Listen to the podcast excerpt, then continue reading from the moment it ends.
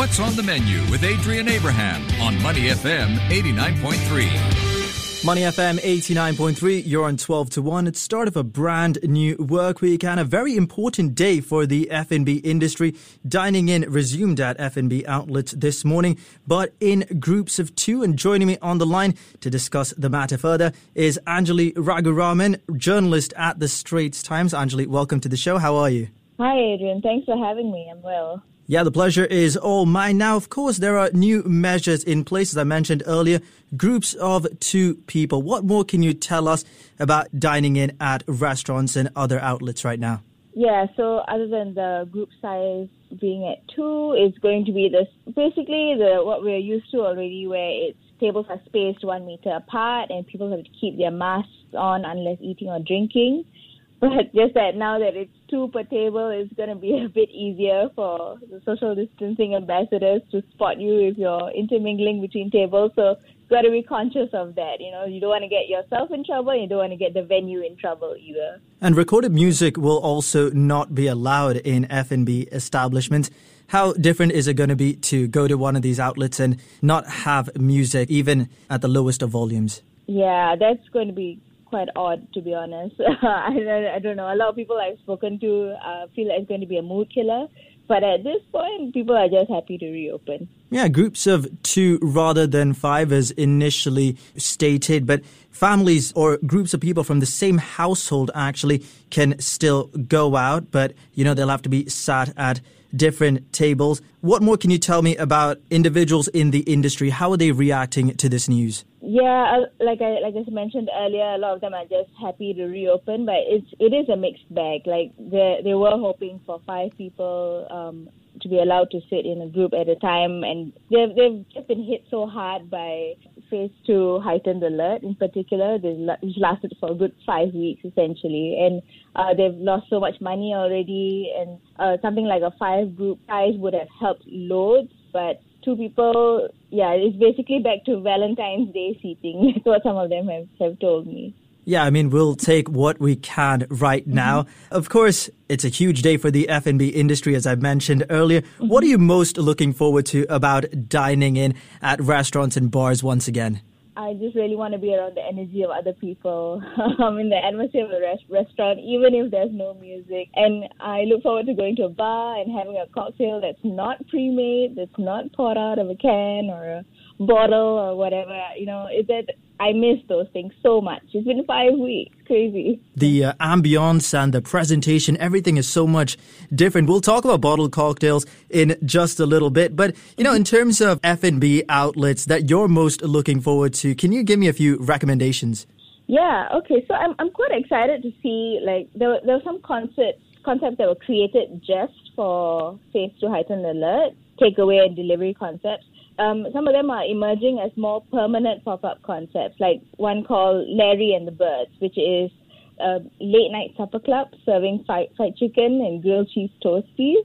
It's by the same people behind uh, Free House and Temple Cellars, which are better known for their, their bottle shop, their craft beers and their craft and their sakes and, and natural wines and stuff like that. So this late night supper club, Larry and the Birds. They are they did so well under Phase Two Heightened Alert. They're, they're doing a month long pop up till the end of July at Free House at Gemmill Lane. Um, and I understand they're introducing new menu items. They're keeping the items that were super popular during the supper club, and they're still continuing island-wide delivery because while group sizes are still limited to two people. So yeah, I think that's very encouraging to see stuff like that took off during such a hard time for the F&B industry, like thriving, like even after restrictions are slightly eased.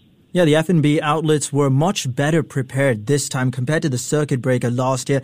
A lot of them were doing bottled cocktails, a lot more island-wide deliveries. We're in conversation with Anjali Raghuraman, journalist at the Straits Times. Of course, this was an incredibly difficult period for everyone involved in the F&B industry. What are mm-hmm. the implications of the heightened alert on the industry?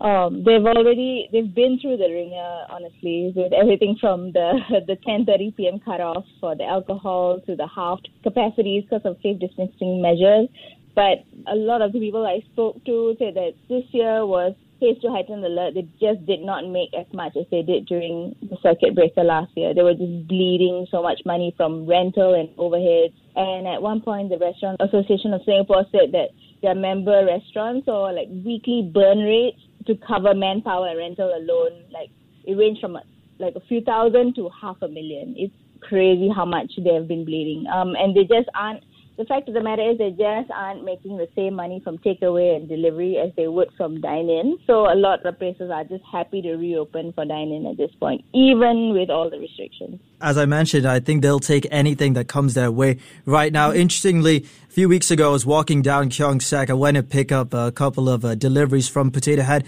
And it was just depressing, you know, walking down that street because it's so vibrant and buzzing at all times. But now it was just sad to just, you know, watch people sitting on the side and just waiting for customers. As you see, a lot of retailers down Chinatown, Little India, and so on as well.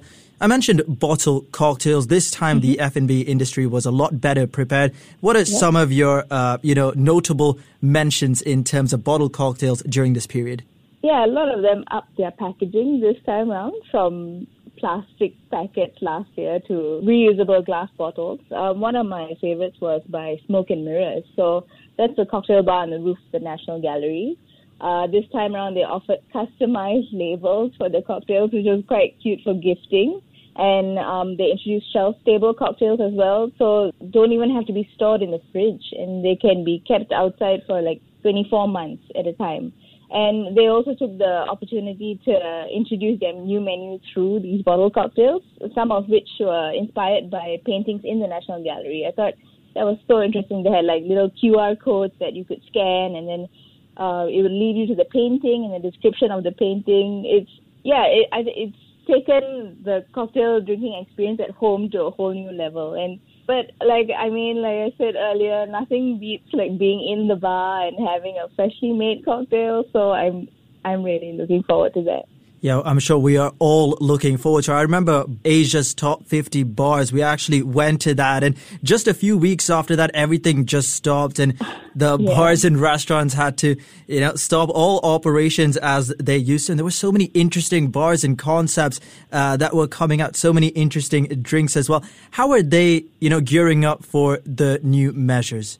Yeah, um, there were, I can't remember the exact number of Singapore bars that were on the list, but they're all um, raring to go pretty much. Uh, most of them open from tomorrow though, because Mondays are usually off days for the bars. But those who are open, like MO Bar at Mandarin Oriental, they're absolutely they're, jumping at the bit to go, uh, ready to serve customers, and they've already taken reservations as well. Um, Manhattan opens tomorrow, I believe. No Sleep Club, Old Man opens today. It's it's exciting. I mean, there's a whole list I got to get through.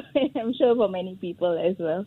Yeah, of course, MO Bar. I've had to change my reservation twice, but can't wait to go back and see Adrian Besa and the rest of the team there. We've been in conversation with Anjali Raghuraman, journalist at the Straits Times. Thank you so much for joining me on the show, and I hope you enjoy your first day being out and, you know, dining in at the F&B outlets. Thank you so much, Adrian. To listen to more great interviews, download our podcasts at moneyfm893.sg or download the SPH radio app available on Google Play or the App Store.